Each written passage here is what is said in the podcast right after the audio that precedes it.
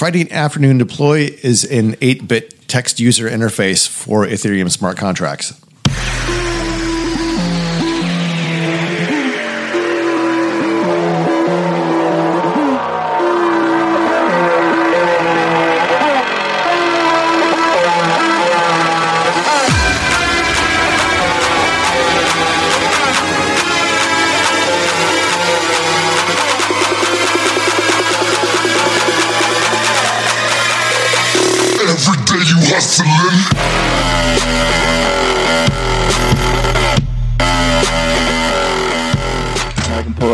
Here so I can look at slacking on you. Like, uh, welcome back to the Millennial Podcast. We all have our.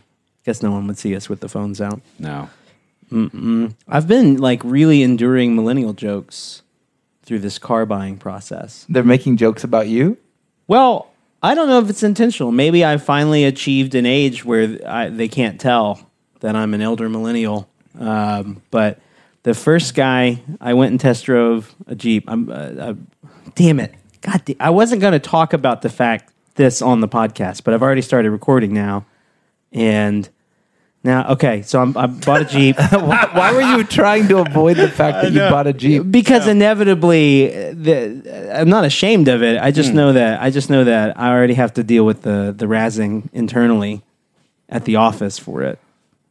Our, our It's already started, Alan. You were outside uh, when when it when anyway. Ben Love is our only vocal listener. He'll he'll make fun of you for your Jeep, and that'll be the end of it. Don't make fun of me, Ben. Please. Is it like a programmer thing? I maybe it's it's kind of a it's a Fayetteville thing for sure. That's what I said. I said I've gone full Fayetteville, but Tyrell corrected me.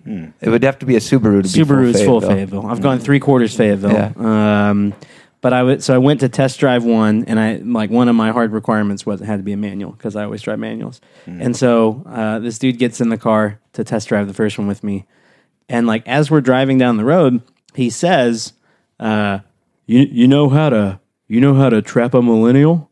And I was like.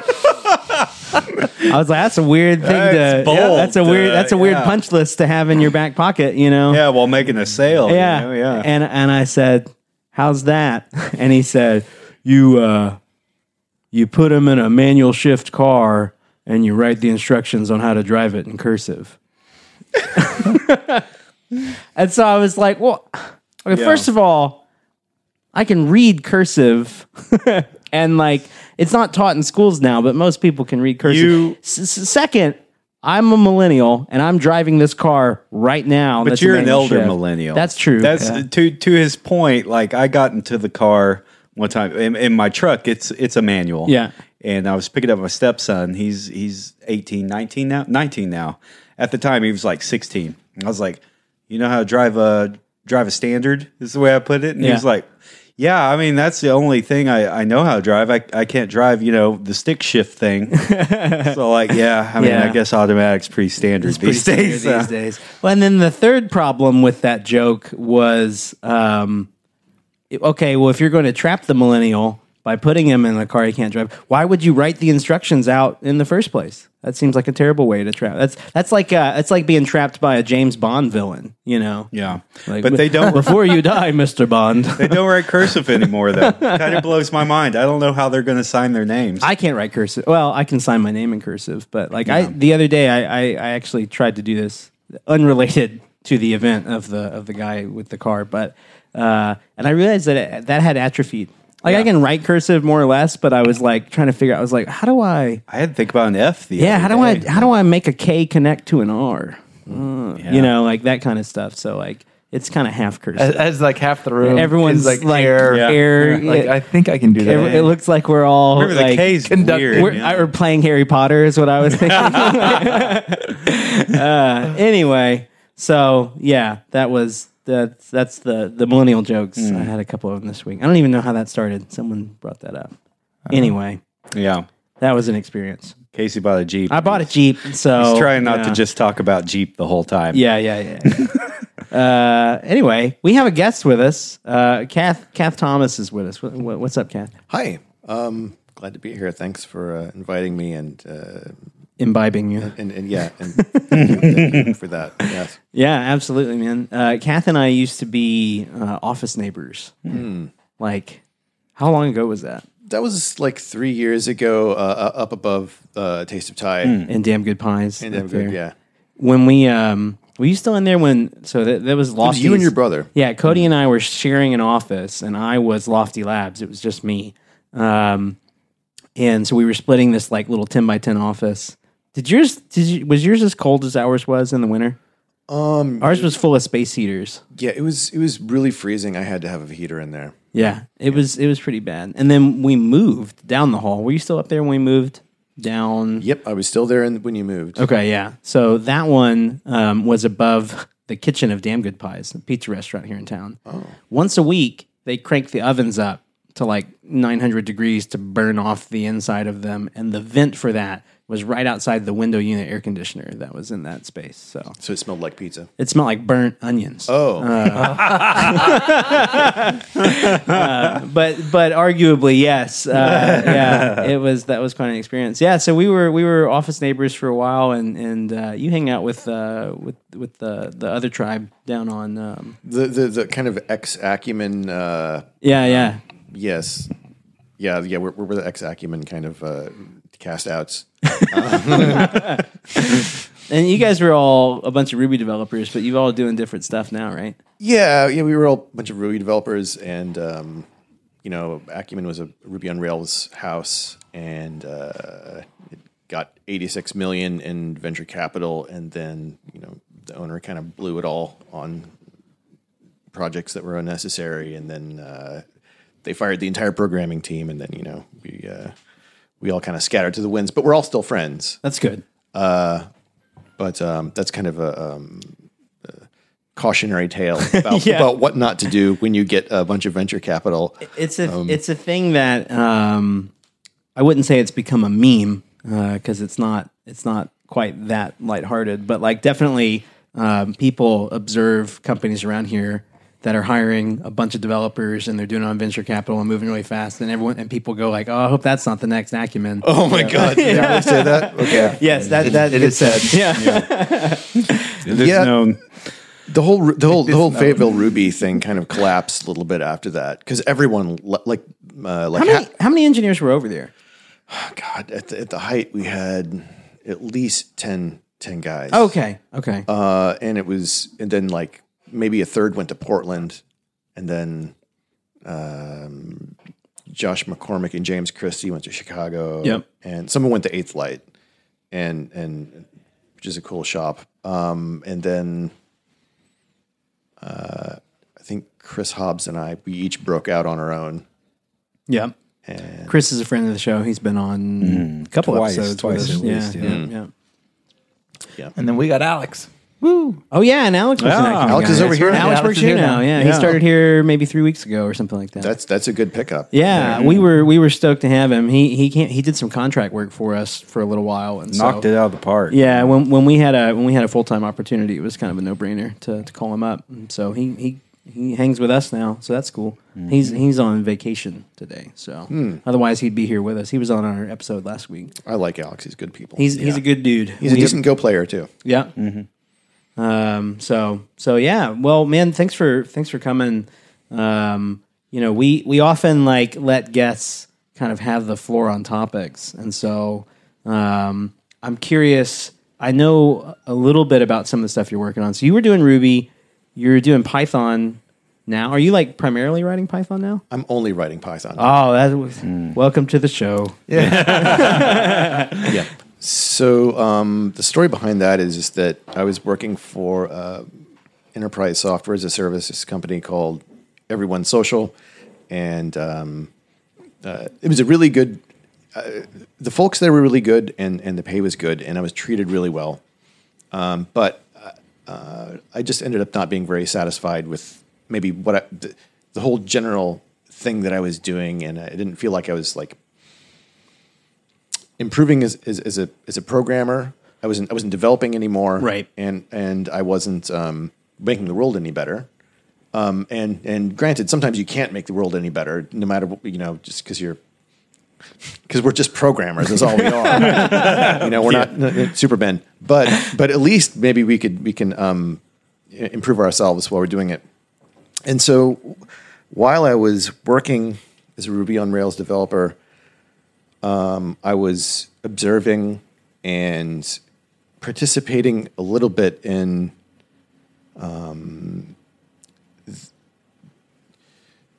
the formation. I, I was observing it the the, the formation and and uh, initial um, coming out of the Ethereum ecosystem, and uh, I got excited by that, and I always kind of wanted to to write some software for it and become a part of the the ecosystem because it seemed like eventually that was going to become a large niche in the software world. And it's not a large niche in the software world yet. It's a small niche but it could become an important niche. And so um, i eventually quit my job um, and uh, after taking a little time off i started working on a project and at first it was a toy but enough people liked it that um, it caught the notice of uh, the Python team at um, the Ethereum Foundation, and they kind of trumpeted it, and um, enough people liked it that the Ethereum Foundation funded um, the S corp that I made. So, so now I'm funded to make this uh, little piece of software for Ethereum. That's pretty sweet. Yeah. It was it's a, it's a lucky thing. Yeah. sh- Well, I mean, most most business ventures that that uh, there, there's some, not some. There's there's usually an enormous component of luck.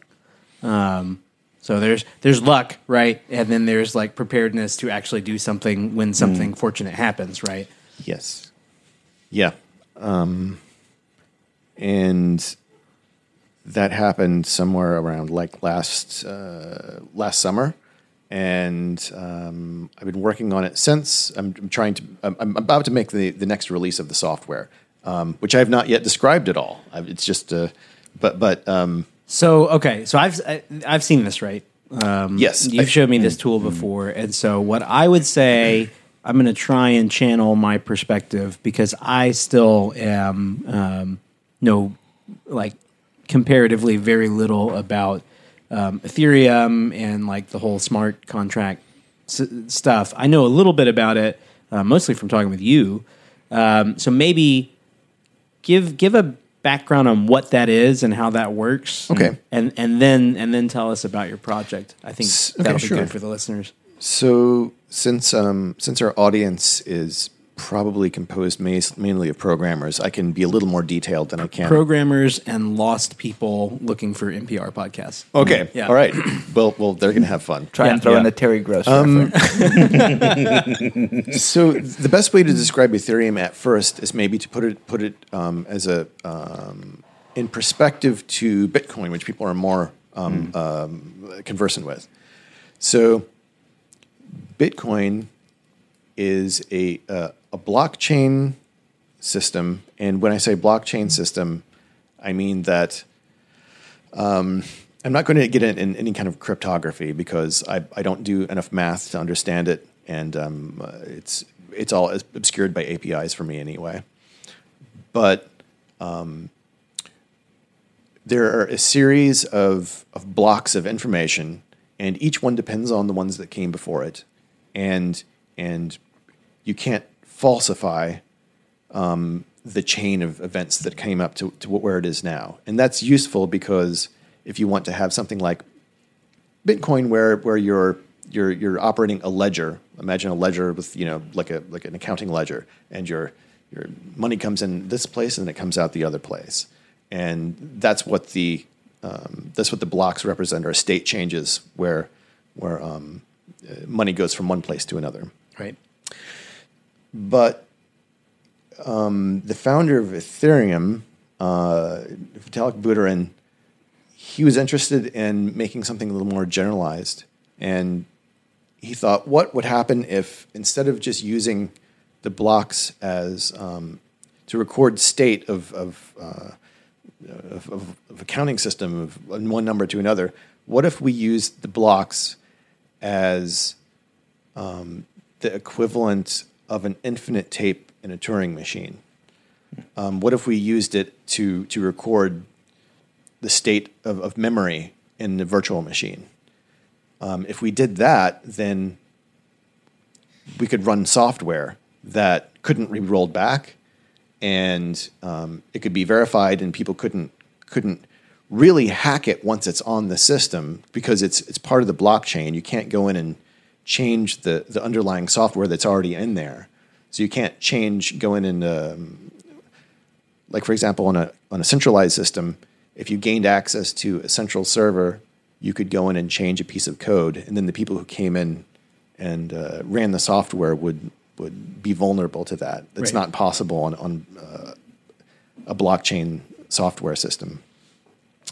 So I think that's kind of where we are with with Ethereum is that it's a um, it's a virtual machine and um, you can write software for it and they call these software programs smart contracts. Um, I'm not sh- sure if I like that terminology too much. I, I just think of them as programs, really. Um, but in a, in a way, the contract terminology makes sense because usually there are um, the different parties who have different accounts are agreeing to um, when you run the program you agree to whatever the, the program says it's going to do. And in almost all cases the source code to these little smart contract programs they're um, they're verifiable and you know exactly what they say. So um, you kind of know what the contract says. So when you opt into the contract you you make a decision about whether or not you're going to uh, to agree to to give up your uh, your assets to whatever is going to occur within that contract, and it could be um, escrow or um, a, a loan. We talked to people that were um, looking to build payroll systems um, using smart contracts. So, I mean, like, um, I, I guess because of cryptocurrency, a lot of it was financially based. This was like several, uh, multiple years ago. Um, uh, a lot of financial based stuff, but but now there's you're doing other things that aren't necessarily financially based, right? Well, most of them still are financially Okay. based. Um, and the the acronym for that they're using now is is is DeFi, D E F I, like def- decentralized finance. Okay. Um,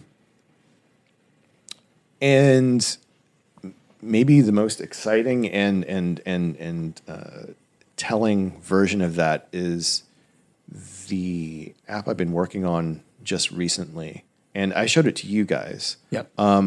It's uh, from the um, a company called Maker, and they're a bunch of economists and mathematicians who came up with a, a system to allow you to get a loan without ever talking to a human being. It's like a vending machine that gives you a loan. Hmm. Uh, I mean, and, and by vending machine, I mean that's just a smart contract Right. na- nature is that it's like a vending machine. Hmm. But but you don't go up and, and like tell it about yourself and, and get interviewed or anything. Uh, give it an opportunity to make a judgment call. Yeah. No, all you do is you give it at least 150% valuation of what you're you're borrowing in value in ether. Okay. and and your responsibility is to make sure that the collateral you have uh, continues to be 150 percent more than what uh, than what you're borrowing. And the collateral is ether, or is it like other types of currency as well? Right now, it's just ether, and that's the, the the single collateral system. But they're they're currently working on a multi multi collateral DAI. Um, and, and, and I just used the word uh, DAI is the name for the um, the stable coin that is generated out of this system. So so there there there are two things that occur out of this system that are both cool. One is you can get a loan without um, talking to anyone else other than just putting ether down. The other is that there's a stable coin generated that is worth one US dollar. And when I mean stable coin, I do mean stable. And like when this system was in occurrence before the giant crypto crash Right.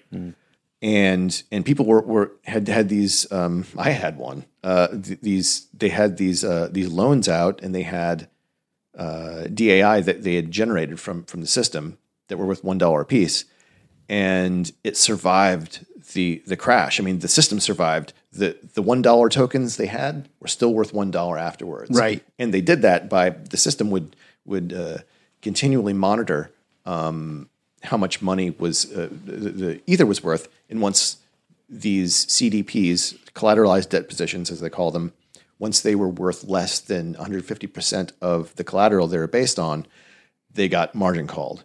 Okay. And at that point, they were they were liquidated to to the public. Okay. And um, the and the public usually snaps up anything that, that's at a, a small discount because people can can do um, Basically, ar- like, arbitrage. like, like limit buys and things like that. they that can do arbitrage based, Yeah. based on that. Just arbitrage it to some other system and make money off of that. So they know that someone's going to snap it up. Yeah.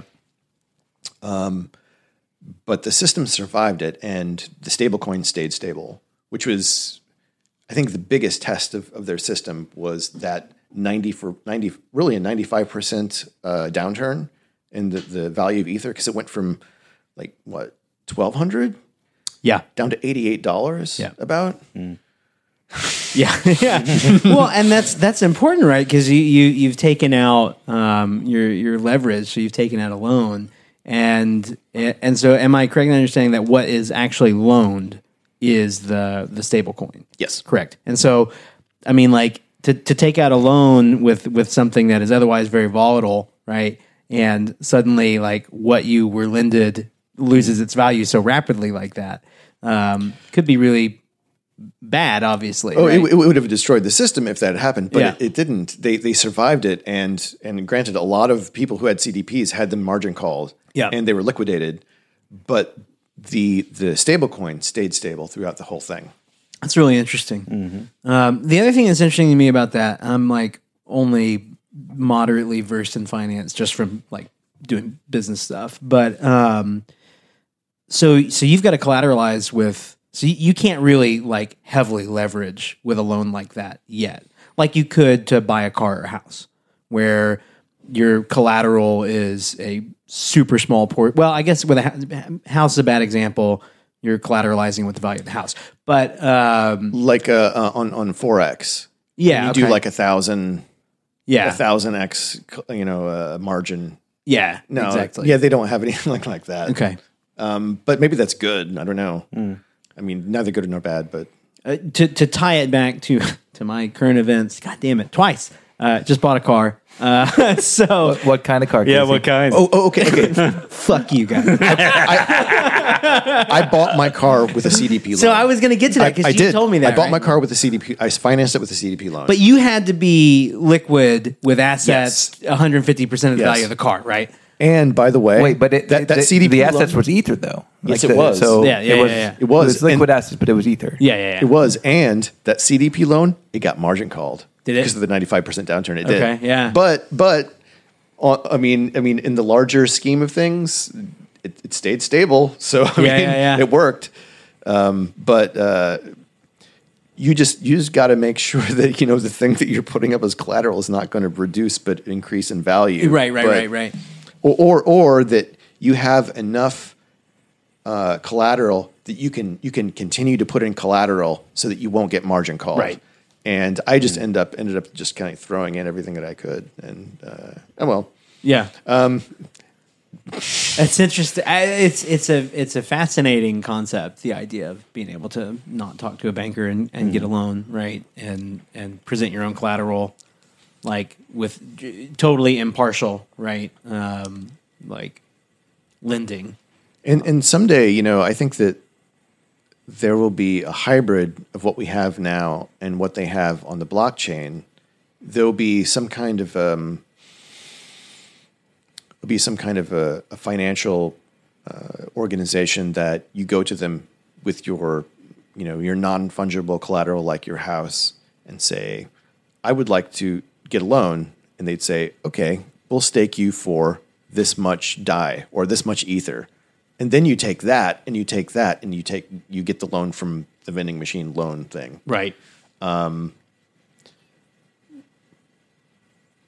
because it, it, is it because it has to be that way because of the smart contract that that the collateral has to be ether. Thus, you have to be able to translate other collateral into ether to be able to like get into the Well, it has to be something that's that's um, that's fungible, and when I say fungible, I mean each unit is exactly worth the same as any other unit. Not every house is the, worth the same as any other house. Sure, yeah. and, and they would have to be um, individually evaluated by a human being, Like dollar bills would be, right? dollar bills are fungible, right? Right. So, so a smart contract like that would have to work with a fungible asset. Uh, yeah. But and if you wanted to use a non fungible asset, you'd have to have a go between in the real world who would give um, uh, a fungible value to the non fungible asset. Interesting. Now, Yeah. uh, one thing I wanted to ask: Am I, as far as interest, it is a zero interest loan or is it a small interest loan? It's a loan. Yeah, I mean, no, it's a it's an interest loan. Um, Okay. so and and this is kind of interesting. The uh, the interest can be variable. It's a variable rate, Okay. and and the rate at which the interest occurs is voted on by people who are um, owners of a token called MKR that underlies the Maker system, and um, they can vote on increasing or decreasing the the uh, the underlying interest of the loan that you already have out there, which is kind of scary to some people because you know you get it for one percentage point and then it increases, and that happens. So it's Right. it's it's it's like um, in the um, for lack of a better term, traditional financial system. It's like a loan that has a variable rate that is some markup over the prime rate that the Fed sets, right? Right, except for the Fed is instead uh, a, bu- a you know just a bunch of people on the blockchain who vote one way or the other, Right. and and A, a very con- representative Fed. not not conservative like the Fed. Yeah, yeah. Because it, went from like 0.5 percent to nineteen and a half percent. Whoa! it, it went back down again. Yeah, yeah. But but but that was quite a it was quite a hit. Yeah. it's like buying a car on a credit card. Yeah, But you can you can only expect that kind of um, of rapid fluctuations in interest rates with an asset which itself is so volatile. Right. And Right. that that's why it's so volatile is because the, the underlying asset is volatile. That makes sense. See, I thought at first it was similar to, and and and forgive me, I may not understand all the aspects of this, but uh, I have a friend who um, moved to Korea for a couple of years, and the way that you rent a home in Korea is basically you buy that home, you pay for that home, and then you live there for several years. The homeowner or apartment owner, as the case may be, uh, makes the money off the interest, and then they give you your money back when you leave. Mm. Mm. so your deposit is the value of the house. Correct. Mm. And you've done that, and you've like you own it. They make money off that interest while they've got it. Just hang out and let it stack up, and then give you your money back when you leave. Hmm.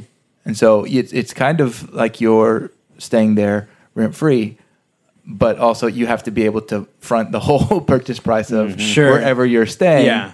and, and knowing that you'll get it back as long as you don't, you know, like kick holes in the wall or. That's interesting. Stuff like be- that. be- Yeah. From from a So I thought that's that's where I thought like maybe that was the way the loan was because the way that uh, ether was going up and up and up as the, the coin.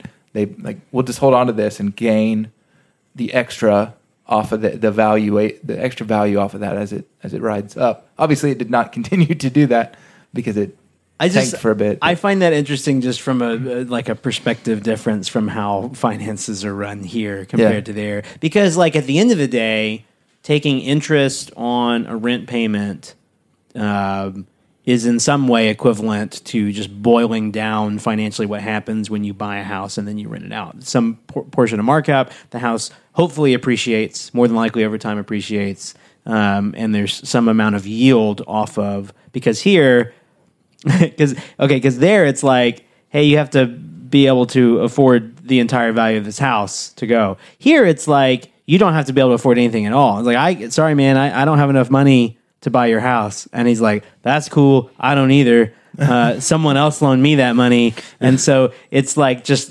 cascading lending like Yeah. leverage all the way down. Whereas there there's just no leverage involved.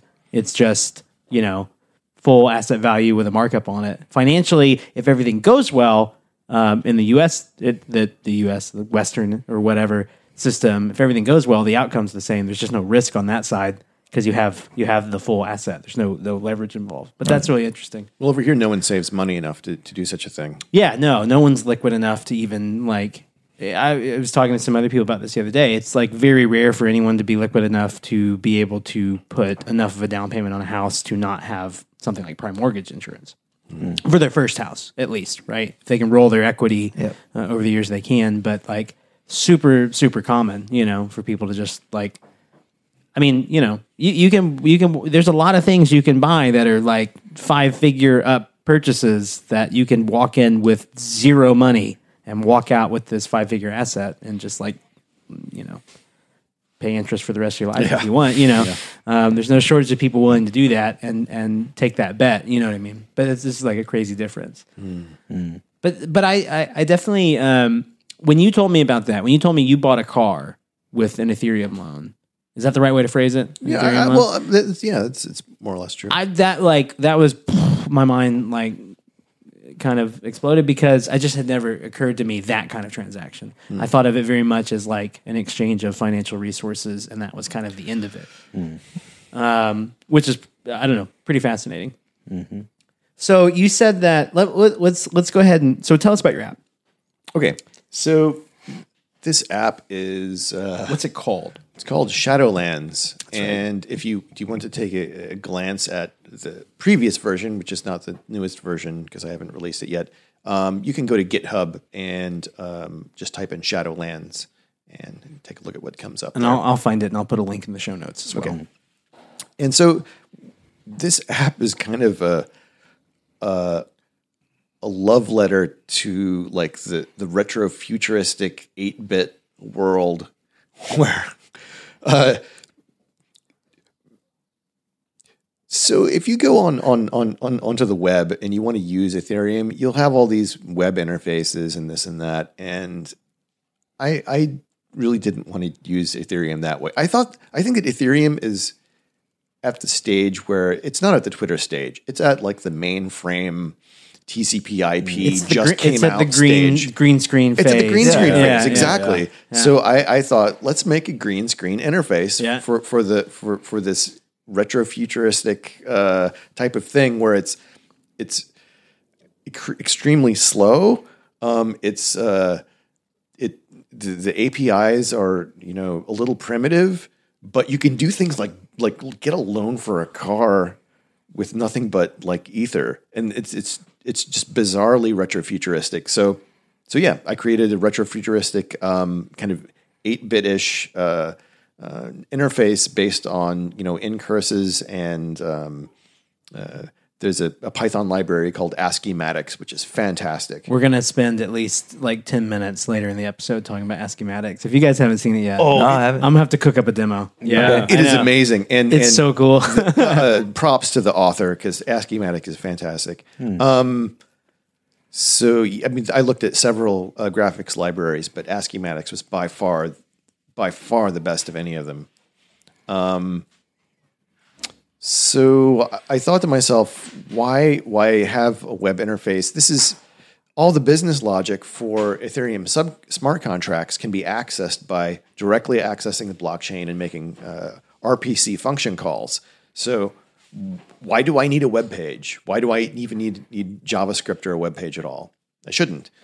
So um, I'm with you on why do I need JavaScript? there's You're not a- here, Blake. especially when there's a, a a fantastic Web3 library from uh, the Ethereum Foundation that, that is entirely in Python, and that that that Python team. Uh, shout out to Piper Merriam and uh, Jason Carver, the, the developers who, who lead up that that team, and um, that's what Shadowlands is really based on. Is that that uh, Python Web3 library. So if you have that access to that, and you can run your own Ethereum full client or get access to the Infura service, then uh, you can write a entirely Python front end to any uh, any Ethereum application, which otherwise you would have to go on the web and use a web page for. Instead, you can just uh, type some, start it up in a terminal, and then um, run and uh, kind of a Shadowlands app that's that's written in in the API that I I created for Shadowlands. And so for the very first one that I um, kind of showing as a, as a showcase project, um, I chose the the CDP application, which is right now the most important um, Ethereum application. And that's the collateralized debt positions yeah, you're talking yeah, right? yeah, the collateralized debt position uh, program from Maker. So I created one for that. Um, I had contacted them last uh, December. I contacted Maker, and they gave me, you know, a little bit of money to to uh, to, to write an app and, and put it out there. Um, they gave me a grant for that. So thank you guys. Um, yeah, so that's that's going to be the uh, the showcase app, and it'll use the you know the API that I created, and hopefully people will be able to look at it, and if they want to create their own apps, they'll be able to see how to do that. There'll also be um, you know full API documentation up there and a how to. It's not there right now, guys, but it's going to be. Uh, the um, all right. So would it be fair to describe because your app does your app is a UI and it, and it can do um, like you're you're adding different kind of functions to it. But would it be fair to describe it as also a framework, like a framework for developing Ethereum apps? Um, like, are you translating Python code to something that can run, um, like in the Ethereum blockchain? Um, kind Do you guys see how like pensively I'm saying that? Like, am I saying the wrong words? Like, I'll, t- I'll tell you what it can do. okay, So when you write a, an app in Shadowlands, you're really you're really accessing a text UI um, API, and it lets you do things like like throw up a, a checkbox, you know, a, a, a frame with you know a checkbox and a text box in it, and then you can process what that is, and then you can maybe um, toss up a, a box that lets you do a transaction Okay. over the Ethereum blockchain. And then you, you can make function calls out to the Ethereum blockchain from within the system. Um, so you can you can both you know have access to the, the, the user interface, and then you can access the uh, the smart contracts underneath it.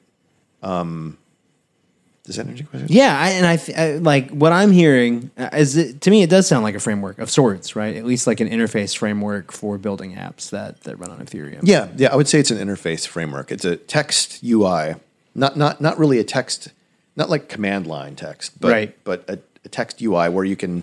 Yeah, it's like um, because of I guess because of Asciimatics and stuff like that. It's kind of like ASCII art UI. Is that fair? Yeah, yeah, I think that's that's pretty With fair. like animations and shit, it's crazy. I was it- gonna pull it up on this screen so everyone could see. I, I tried to make it kind of technology's hard, but kind of you know Johnny Mnemonic retro futurist, Yeah, you know, because Yeah. it, it's and and and the, the color scheme is totally green screen, and it uh, reminded me of a combination of that and like all of the terminals from like the Fallout franchise. Uh-huh. Because it's a green screen, obviously, Yeah. but there's also like animation. no, that was what I was going for. Yeah, yeah, yeah, yeah. It's it's super cool. Um, I, I I meant to um, last time you showed this project off. I I meant to go actually pull that library down and try and do some stuff with it because that was that was also interesting to me. Was just that that library was was really sweet.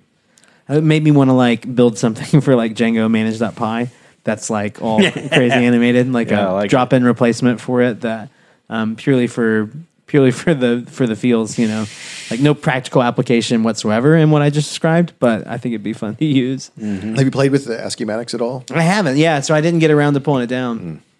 It looked really low level when I when I looked at it. I I I don't know what I expected, but it it definitely seemed um, a, a much more low level framework than I was anticipating. Yeah, you can do. Because it's not necessarily meant for building UIs. You've leveraged it in a UI, right? But Well, well, he did create. Um, th- there is like a widgets.py, and you know he he does create a way for you to make a UI out of it, but I don't think he intended entirely for someone to take it as far as I did. I, no, I'm pretty sure he never intended someone to take it as far as I did. Uh, th- I, I I took it probably a little, little farther than he did. He, he he he was thinking of, but um, but to his credit, he uh, he structured things in a way, such a way that you could do that. Um, There's a there's a background uh, beer refill negotiation happening. Might as well just address it. After all the work Tyrell did to be so discreet and quiet. We just call him out. Yeah. Thank you, Tyrell. He's he's on a beer run for us. Do you need one? I'll flag him down when he walks sure, right by. sure. Okay. Um, yeah. So one one other thing about uh, uh, that I should mention is um, if you want to go ahead and pull down Shadowlands, you're going to need uh, a hardware wallet. It, Okay. It um, the system requires you to use one, and uh, some people have been a little bit uh, annoyed by this fact, but I think in the long run, it's it's better for everyone. Is that is that for like best practices reasons? um, Yeah, it's totally best practices. Best practices reasons. Um, people shouldn't be be messing around with anything more than trivial amounts of, of cryptocurrency unless they have a hardware wallet. So you're telling me that I should go pull the ether and lumens that I have sitting in Kraken out and put that on a hardware wallet? Absolutely, Like you shouldn't trust Kraken. Okay. You shouldn't trust. I don't trust Shouldn't Kraken. trust. shouldn't trust. I mean, I mean, I mean, Coinbase is pretty good, but I don't trust them either. I mean, Yeah, I wouldn't yeah. trust them with with you know any kind of anything more than just a completely trivial amount. I think I think I have microscopic slivers of, of Bitcoin sitting in Coinbase uh, somewhere in there. Yeah. but But I mean, the, the whole custody thing is it, it's if you don't have if you don't have the key that controls it, it really doesn't belong to you right now. Right. You're kind of trusting some. I mean, uh, and and there have been enough hacks of enough places that people should know by now that it's not that hard to do the custody yourself. Now, Right. now that you have a hardware wallet, and they they cost no more than hundred dollars. A really good one, eighty dollars. Right. really good one from. Um, and if you want a really good one, uh, the the Ledger Nano S is the cheapest and best. You know, if you want the, the, the cheap best solution, they're like eighty bucks, and um, and they're also pretty good to pro- program for. I always felt the same way, like um, dealing with exchanges of like, you know, I don't own this, right? It's not. I mean, I own it, but like, I, I can't hold it. But then, you know, you and I, Alan, we both um, we both trade ETFs and stuff. And it's the, it's the same thing in like a brokerage account. I own it, but like, and and obviously there's like oversight and things like that. In theory, I don't know. I've Yeah. never tested the oversight. I've never walked over to Vanguard and said, "Give me my shit right Well, now." and I feel the same- in theory, in feel that- theory, you can. I feel the same way with like just my my Amazon account. Like I own I own air quotes again. I own movies on there, but I'm dependent upon Amazon to be able to watch those. You own an MD5 hash that anyone could forget at any moment. exactly. yeah, I can't actually download the Right. movies or anything. Yeah. With Vanguard, at least, it's not easy for a hacker to just get in. That's and- true. and- and- That's and- 100% and true. steal your yeah, stuff. yeah, yeah. But Yeah. with with crypto, it really is. I mean, you go to to the wrong website and your OS isn't patched, and then you've got a keylogger on your system, Right. And then you type your you, you type your your your pin into some some web form, and then someone's got you. They got you, and they they they got everything you got. So yeah, yeah. that's uh, uh, definitely makes a difference. But yeah, so, so it requires a hardware wallet. To requires use a hardware app. wallet. Yep. So um, yeah, Ledger and anything but from Ledger or Trezor. And there's another company who's that. making th- that is that, are, that is a beautiful thing. Did you ever know that you're my hero? it's, it's the beer fairy. Except, oh, Thank you so much. Did have Kath covered. Good man. Thank you Good so man. much. yeah, look at that. As Any- per as per podcast etiquette. Here we go. Um, So yeah, if, if you have uh, um, anything, get a hardware wallet, and there's no excuse not to. So that that's why I require one. Um, although for development purposes, there will be like a command line option to to stand up a. Uh, um, it's a, a mock wallet, and when you when you when you pull it up, like usually it'll show the, the the type of the wallet, like a Ledger Nano S or a Trezor One or something like that. If you pull up the the uh, the mock, it, it's called the the Soycaf Digital Mock Stick Three Thousand. that's awesome. So yeah, eventually you'll be able to, to use one of those just for, the, devel- for it's the development. SQLite of hardware wallets. Yeah, exactly. No, like, yeah. precisely. and, and, and the private key will the private key is held in in just a config file in your home directory. So like it's got no security at all. So it's it's just for development. And if you want to you want to keep your private key in a, in, in a config file in your home directory, then by God, you go ahead and do it. It's, it's, it's up to you. It's your fault, not mine. That's funny, man. Um, so yeah, I, it's uh, I'll put a link to it in the show notes to check out, and also the the um, Asciimation is that what it's called? Asciimatics. Asciimatics. Asciimation was something else. You might remember that. There was uh, it was this was a website. This is like early days of the web for me at least. I don't know. This is back when I had a GeoCities website. So if that puts a timetable on it, there was someone doing had a website called Asciimation, and they were doing this like um, I don't know. It was, it was low res ASCII art. So that's like 32 by 32 character matrix or matrices of. Uh, they were doing all of A New Hope of Star Wars in ASCII art. What? Star Wars Asciimation. Uh, I'm sure that I'm going to look and That's see if that's a still a thing. thing. Yeah. Uh, they hadn't made it very far. It was it was like a three year project, and they it got to the part where um, they they roll up on the Death Star and the Millennium Falcon, and that was like that was like two years of work. And this dude was hand arting it. It wasn't like the cool shit like where you upload a photo and it like programmatically generates. This Right. was hand hand animated. That was fun stuff. It's As close as I got to anything like that was piping errors into Cowsay. I'm not familiar with Council. Cowsay? Yeah, That's oh, man, the Cowsay, standard yeah. Linux. It's just a Oh yeah, it just Been generates a a little while. little ASCII cow with a Oh. with a thought bubble, and it's got words And you in can- it. you can and you pipe say cow. text Yeah, you pipe it, right? text in the cow say, and the cow will say it. And uh, you just we would we would pipe errors pipe- into it. yeah. Like you could do put everything never- in there. I'm gonna like I'm gonna I'm gonna build a I'm gonna build logging middleware that pipes all of my log messages through Cowsay. Yeah, absolutely. It's worth it. Well, there's there's uh, there's a bunch of different says now. There's even a Stallman say, of course. Oh, no. And Richard Stallman will say things for you into your into your, into your console. So, but yeah, cow say is is classic stuff. Mm-hmm. I never got any further than that. Makes me want to capture like a, a stack dump, stack dump trace and just put it into Cowsay. Exactly. Yep. That's Yeah. what I was Yep. thinking was just like Yeah. raw raw web server logs Yep, or that's pipes exactly what just we would logged do. into it. Mm-hmm. Deploy deploy errors would go into cow and the cow would pop up and this migration is missing with file. We got to bring that to Slack. I like that. Sure. We got to bring we got to bring some Slack middleware. Oh, there's got to be a in. cow say Slack bot by now. There's no way that hasn't been. If not, we, Done. we'll do it. We'll do it. Everybody will get the We will, nostalgia. we will feels in their release it. We'll Slack. put that shit. Um, you can just clone it and deploy it to Heroku and, and use it for yourself if it doesn't already exist. That's that's totally a. That's how I'm going to spend my three day weekend.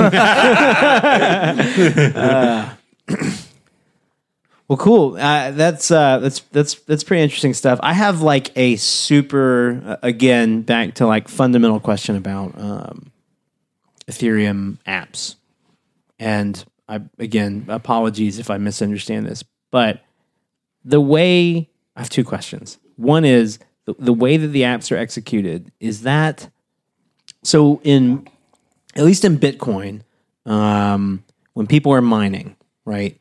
They're they're working to discover a nonce, right? Or something thereabouts. Um, and basically, there's an extremely difficult math problem um, that the answer can be checked like a checksum very easily, um, but to actually compute the checksum is very very difficult, and that's the proof that you've done the work um, to to um, mine a mine a block, right? Is it the execution of the apps that is the proof of work for the Ethereum blockchain? No, is my if I, if I run a miner, am I executing like people's app code? You are. Okay. But that's not the proof. okay, Um, So when you're mining, you are both executing the code, but then to secure it, you have to do the, the, the pretty much the same kind of math problem that you would be doing for Bitcoin. Got it. It's, it's not not the same one, but it's the same kind. right. Uh, elliptical curve. Um, but yeah, uh, you, you but who, basically whoever ends up um, finding the right hash first, they're going to have to execute all the code, but that doesn't take very long. That's quick. yeah, yeah, it's pretty fast, and and then they they secure the result of, of the state into you know the next block, and then they send it up, and then they get they get paid. Right. Okay, so I was gonna. So that had that. I think that kind of answers my next question, which was like, um, it's slow. Could it go faster if there were more miners? It sounds like not. So th- Not not meaning it marginally so, but not. Right. They're they're working on it going faster, but that's not how they're going to do it.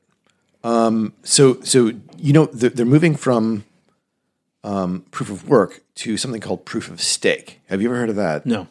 Okay, so this is the exciting thing. Um, proof of stake is a much much faster way of securing uh, the, the blockchain, and the way this works. Oh God, I should have studied up on this before I came to the blockchain. you can literally say anything and we'll Yeah. believe it. You're Okay. fine. Our listeners, our listeners will hold you accountable, but we will not. well, that, that- that's fine then. That's fine. Um, so, so proof of stake works a little something like this. I'm sorry. I just keep seeing like like a, a ribeye.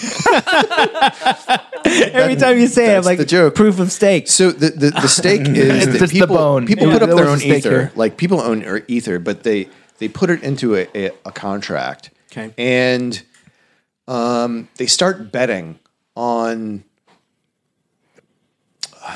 They start betting on uh, the next the next block. Okay. and it should be a really easy thing to to to, to decide. oh my god, I'm too drunk to do this, but but um, oh my god, um, no, I am way too drunk to describe proof of stake. Way too drunk. So it's it's but it's faster and and There, there's a, a fantastic resource called EthHub, who's run by a friend of mine. It's called ethhub.io. Okay. And they have uh, fantastic resources for learning all about the current Ethereum system, system and also the one that's upcoming, Ethereum 2.0, based on proof of stake. Um, the, the interesting thing about proof of stake, even though I can't describe exactly how it works, is that it's not based on any kind of math problems. And it's based on people putting up um, uh, some amount of, of of stake of ether that they own, and then and and they're betting that they're not going to behave in a bad way, and it's it's based on uh, game theory Okay. ab- about people don't want to lose the things that, that they put down. Um, and and I am still too drunk to describe this. um, so so go to ethhub.io and and and read through that and uh, there you go. Maybe maybe if you give it an easier question, I could, I could okay. answer that. I have one that is you, you may or may not know the answer to, but it, something I'm curious. Surely someone's done the work on it. The current Ethereum system. What is what is a relative? Can you calculate like kind of what kind of clock speed it has? Super slow. um, transactions per second, we're talking like seven Okay. or something like that. Okay. Um, or 14 maybe if you're lucky um, and there are ways that they could make so we're maybe we're, make a st- we're, st- linear we're like human with an abacus speeds here. Yeah. yeah they could they could make, make a they could make linear possibly linear increases in, in the current system but until they get proof of stake going and and then they have like things like sharding which they're working on they're working on some fantastic speed improvements I find it interesting because it sounds like they're working at like fundamentally like fundamental computer science properties, but on this. Yes, they model, are. They're working on fundamental computer science problems, and they're really, really hard problems. And um, there are other smart contract, competing smart contract systems that that try to kind of gloss over how hard these problems really are. And the, the th- thing is, is that there's no way around it. These these problems are really hard, and what I love about the Ethereum Foundation is they don't try to gloss that over. They actually go after the really hard problems, Right. And those things are going to take a couple of years to solve, but they're they're working through them right now. And I'm too drunk to discuss them now. When I'm not drunk, I might not be smart enough to discuss them then. but uh, So so um, okay, you know you you probably haven't heard the episode that came out today. We went through we went through pronouncing uh, programming terms and like common mispronoun like things that you hear. Is it eth or eth when you abbreviate it? Um, the people I talk to say ETH. ETH. Okay. Uh, so ethhub.com. Yeah. Or .io. Yeah. Okay. Cool. That's awesome. Yeah, I couldn't. I couldn't get away with ETH. ETH. That's like I my friend call it- Ethan's nickname, but I'm too lazy to say his whole name, so I just call him ETH. ETH. Yeah. ETH. I would have gone with eth. We had a whole thing last week Yeah. about like, you know, phonetic, the phonetic version before it shortened being used as the shortened sound. Uh, we talked about varchar versus varcare versus var, Jif- Jif versus varcar, for- in- inexplicably varcar, which makes no sense in either paradigm. Uh, yeah. GIF was there versus GIF. consensus on, on GIF versus Jeff? Well, this guy's a jiffer. Sorry, Yeah. Alan. It's fine. you weren't here. We talked about it last week. I say and- I say GIF, but ironically, I say giraffe. so that's, that's my the- favorite animal. At least if you're the going to be consistently incorrect. yeah, yeah. what, Kath, Kath, where are you, where are you on on? Uh, do you think it's gifts or do you think it's some form of peanut butter? um. Well, uh, We're just maybe this is maybe this is an age thing, but um, but I like turned 18 in around 1994. Okay. and uh, and I say Jeff. Word Oh, because English. yeah. mm, I Speak it. transitioned. I transitioned. I said I'm going to I get you a said GIF not say GIF. for the uh, for the holiday this year. I No, think. give me a stuffed giraffe instead. Yeah, a stuffed giraffe. They got the really long neck. Well, that's what your GIF's going to be. yeah. Okay. Yeah. Spoil the surprise. Oh man, you know. the tension is thick, yo. like I, it's like I watched mom slap This is dad like- across the table. this is like this is like round four of this this week. Uh, there's another GIF dissenter in the office as well. Is there? Yeah, Ben's a GIFer. Is he? But I think Ben says it just to get under people's skin.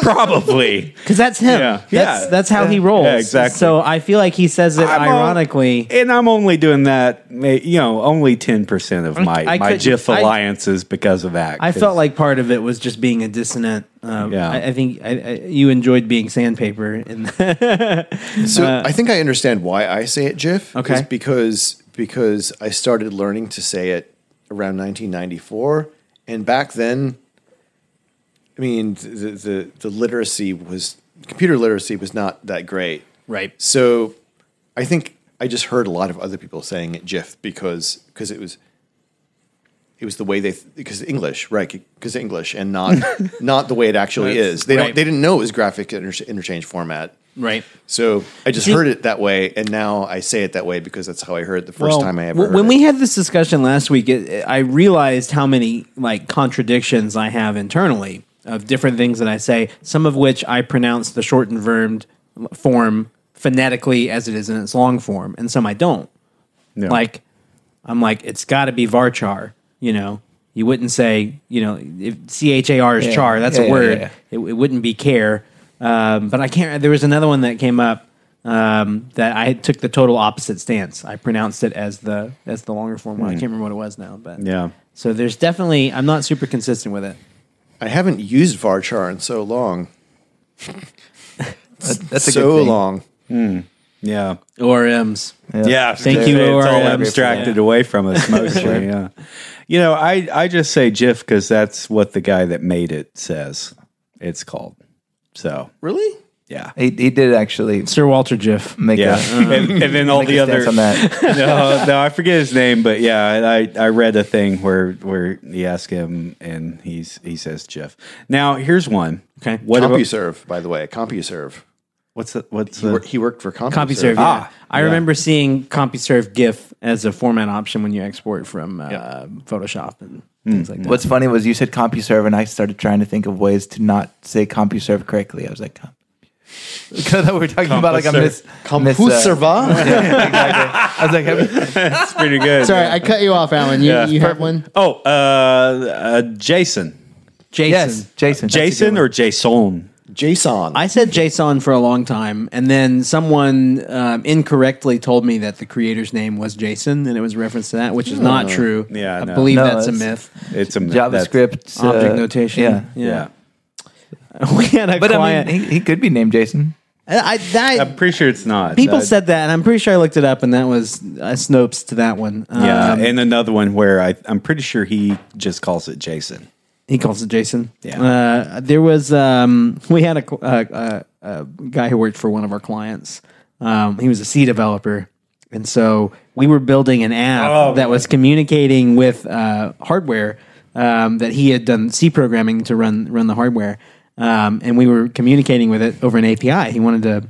So we we're using HTTP and, and you know a JSON a REST API is what we wanted to interface with Yeah, Uh, we wanted to. he was struggling so much with this idea of like, oh, why why is there all this? He was like old school C developer, so he's like, why? It's just so verbose, you know, um, this HTTP and, and this Words over and this, letters. and then Yeah. like he kept he would send emails that was like, I don't know why this has to be in JSON. It was all caps, but it was J A S O N.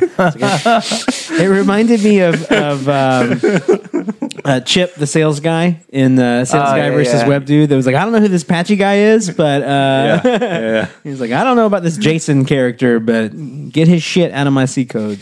I'm trying to say bytes here. you pay for the bite, goddamn this dude literally was like, why is this variable name so long? I'm like, the variable name is like level. and he's like, yeah, can't you just use the letter L? I was like, holy shit. No, you can't use that one because I always confuse that one with an I. Yeah. Mm. When you mm. guys build this LRI. hardware, are you are you are you play, paying by the kilobyte or something like that? Obviously. Like, Oh, man. His dial-up modem doesn't want to doesn't want you to to sp- well, yeah, that we yeah. Yeah. you get where I'm. We're at. with you. It's Yeah. been a while since I've had to think about like old school dial-up modems. It's it's been a while since you've had to. you, Alan. Surprisingly realistic. It's been a while since Spent a you've lot had. of time listening to that sound. See, Yeah. it's it's it's because it's been a while that you've had to since you've had to think about. Um, you know how many kilobytes are in HTTP headers? Oh, for sure. Because that's a thing we don't think about anymore for good reason because we don't have to. or even what an HTTP header looks like. Yeah. You know, Yeah, he was like, just send raw binary data at it, and if it starts with the letter H, I'll know it's HTTP. Well, what's the fun? The fun compromise. The fun compromise was uh, was to prepend the the keys of the of the hashes With with, number. numbers. Yeah. So we essentially turned JSON back into an array, if you will. yeah, So it would be level, but it would be one O one level. Oh, one level. oh, so that we can yeah. so, you- that we can so use descriptive even longer. variable names. Yeah, So like, why Yeah. is it so long? Make Yeah, it but- longer. Yeah, but he walked linearly through a buffer, and when he saw the number one, he stopped analyzing the rest of He it. stopped- and then and then moved forward till he Pulled out his a byte colon. calculator Yeah. and figured out what the byte string is for an O. yeah. And then and then that's what Yeah. you know. So yeah. he he was like, yeah, it was crazy. It was ridiculous. It was really low But level. I'll be damned if we didn't build basically a a JSON a JSON parser emulator in C because it wasn't actually parsing JSON. You know, there, there's a there's a happy medium there because uh, there's a thing called JSON RPC, Okay, yeah, yeah. and that, that's what uh, Ethereum uses for its its clients. See the the problem, I, to, like, don't disagree. The problem was on this particular thing, um, like, refused to bring any external code onto his board. So like, there was no there was no bringing in like a JSON RPC. No, because there's there's like tiny tiny JSON too. I think that that's a, a header file that you can put into your C. And so so legit even JSON like for you. the the his the the board that we were communicating with like every bit of code that was receiving the requests http requests every bit of that code was handwritten c So he wouldn't use libraries. no no. no. too big waste of code What? I, yes know. your reaction we already is spent appropriate and months- correct Yes, Yeah. We already spent months making that face. this was a long this was a while ago yeah yeah yeah. Because if you don't do it yourself, then Then you didn't do it, in did his, you? you know, in, in, in that particular case, it was not an example of not invented here. It was literally like, yeah, but that's so many bytes. Oh no! I know. Yeah. I know. Yeah. I, I, I looked at one point. I, I looked at the. I, I found the hardware spec for his board, and I was like, "You, it's got like, it's got like half a gig of RAM." See, I just Are see someone serious? at I don't know. home. It, it had a uh, lot, a lot more than more you than would it needed. expect. I see someone at home like walking to the refrigerator, counting the number of steps they take, and they're like, "God damn it! It's big seven steps. I could have done the six steps." Ugh. And then he walks backwards, and he's like, uh, uh, uh Yeah. yeah. And yeah. four days later, he's like, "This is so fucking efficient." like, Oh, we got here in three steps. I mean, Finally, that, sh- that shit mattered when you were, you know, programming the lunar module for uh, Apollo Nine, right? right? Which Um, which was less powerful than than a, a conventional Casio calculator. you Exactly. know, yeah. Like I, I get I get why you were shaving off bits um, in in that era, but uh, no, this was this was in 2018 in the year of our Lord. Yeah, we're We approaching were- the singularity so much that you know the the paradigm used to be hardware couldn't keep up with the software, and Yeah. now we're kind of you know Yeah. at the other end of that. "Yeah, I don't even care that it takes a tera. You know, you know, uh, 170 gigabytes is what it takes now to sync up uh, the Ethereum client. Okay. and I don't even care anymore. I just go and get a terabyte drive. Yeah. like like space doesn't matter anymore. Yeah. On Just that, so cheap. yeah, yeah, like Yeah. The, the the the the scales have have changed dramatically. So like, you know, and now we just throw hardware at the problem. Yeah. Yeah, we we time. stopped going like, how the hell do we get, you know, a forty terabyte drive? It's like you don't. You get forty one terabyte drives, and you shard that shit. You know. But then we have the Docker problems, or the problems where everything becomes so in, it's inefficiency upon inefficiency upon Yeah. inefficiency, and it just inflates. Yeah. it's why your networks like it's why you get uh, you know gigabit speed for your for your home, but you lose a little at the punch down, Yep. and then you lose a little at your router, and then you lose a little through the Wi-Fi, and then you lose a little at the the actual uh, network adapter. Yep. and you're just like you're I'm paying for for for five gigs down. and Yeah. I got like 128 megs down. for the for, and like it's it's for convenience and just like it's like the time that I took I wanted to get this show in a different format and get it on YouTube so that people could find it there and so I took uh, an MP3 of the episode which is compressed maybe 110 megabytes for an hour long episode okay and then I took the show's artwork and blew it up to 1080p resolution, and it was just a still image of the show's artwork, which was like uh, a two megabyte remember, JPEG, okay, and then a and then a like a 90, 90 to 110 megabyte MP3 file, and then I put that into a video editor to make a video that I could upload to YouTube, and I uploaded like a seven gigabyte file because it was just that frame over and over and over again. At, can I, but I was like, well, okay, there's got to be a better. I like looked at different like compression codecs and stuff like that, and like, can I manipulate the keyframes and stuff like that? And finally, I was just like, fuck it, five gigs. Yeah, YouTube I'll- doesn't care. It's gonna take an hour and a half to upload. I'm gonna play Xbox, and then it's gonna be done. I don't care. And YouTube was like, send that shit our way, bro. Like, we got like eight petabytes in this couch right here, you know. Mm-hmm. And so, for matter of convenience, for no good reason whatsoever, I sent five gigs of data over over to to actually get what the client would need to look at it on your computer in the format that I built it.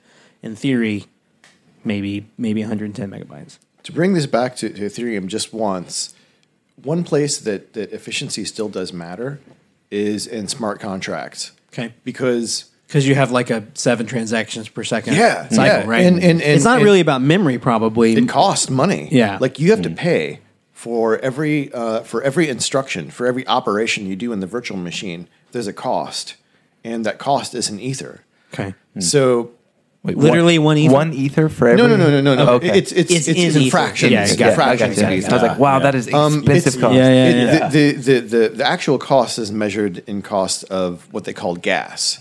And gas has a, a ratio to ether. So, A fixed ratio? no, Okay. it slides. Got it. Because otherwise, when, when, the, when the price fluctuates, it would get totally fucked. Yeah, right. Uh, so, Ether's up. Thus, my Ether- contract the is cost super in- expensive. Exactly, the cost in Ether is is standard. Uh, for example, the um, the cost for a, a transaction in Ether just just to to send Ether from one place to another is twenty one thousand gas. Okay. exactly. All the time. But if you want to start doing fancy things like you know just instructions that that, that like if thens or you know whatever you want to do, Right. you start incurring more cost. And um, so let's say you want to do create a CDP. Right. Probably cost is going to be around, you know, around 13 to 22 cents. And that slides throughout the day, depending on the price of, of, of gas and the price of ether Okay. and the price of gas it, it it it fluctuates it fluctuates to offset the price of ether. So if if the price of ether is starting to go way way way up, the price of gas starts to go down to to uh, to compensate for that to try to keep you know Otherwise, people would start pulling their apps based on the performance of the currency. right Like because it's too expensive. Yeah, it's too expensive. Like Right. like the the success of the currency would mean the downfall of the performance of your app, right? Exactly. But even even if they that that system is in place, it's still in everyone's best interest to make the most lean and efficient uh, uh, code you can. So When you're paying when you're paying by the like by the By the instruction. by the instruction, Yep. uh, O O n squared becomes a very big problem. yes, it Yeah. does. It very much does. Yeah. And so so what you see is people. Um, it's it's it's really really back to like the old C days. You see the, the those kind of folks who who who who want to count every cost.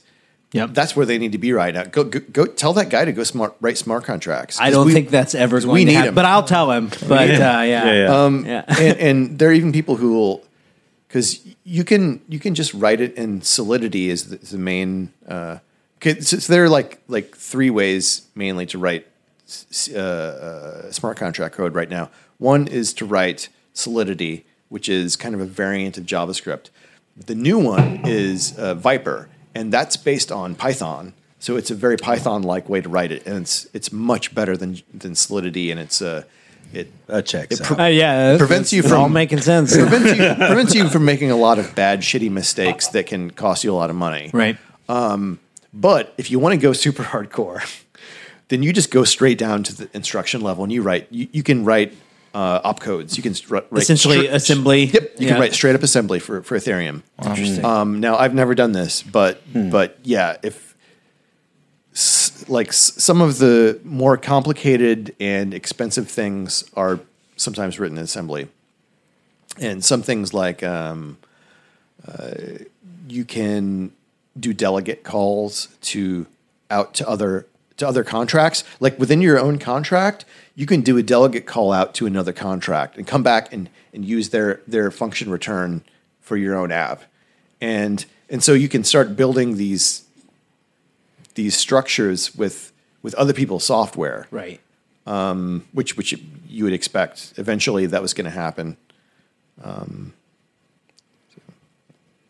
That's pretty crazy. yeah. It's pretty wild. Uh, I when I, when we first looked at it, um, someone approached us to build some sort of uh, what you described, some web GUIs for building Solidity contracts, and so we were looking at the feasibility of. Um, this was like so early in it all. Um, the feasibility, like, all right, so there's the Solidity language, and we would like transpile basically like a web UI and generate Solidity code to do it. And then the guy wanted to pay us all in Ethereum, and we're like, we don't even know what that is. How much was he going to pay you? I don't even know. I don't even know. It was it was um it was for the current price of Ethereum like half rate for what we normally charge for Uh-huh. but, stuff. but but for what it was before, yeah, we should have taken that contract. but, but only if you sold the ether. only if we sold it. Only if we offloaded yeah, yeah. it in December, early Before. December 2017 Right, would have been yeah. the, the time to do it. But yeah, uh, yeah. So it was pretty interesting. Well, Cath, man, I want to thank you for coming and hanging out with us. You're welcome back anytime. Yeah. Uh, yeah. So, um, for all of you, li- we're going to have a Memorial Day weekend. For all of you listening, you had one last week. So, Yeah. And I hope it was glorious. yep. All right. Well, thanks everybody. I'll see you guys in a week. Right.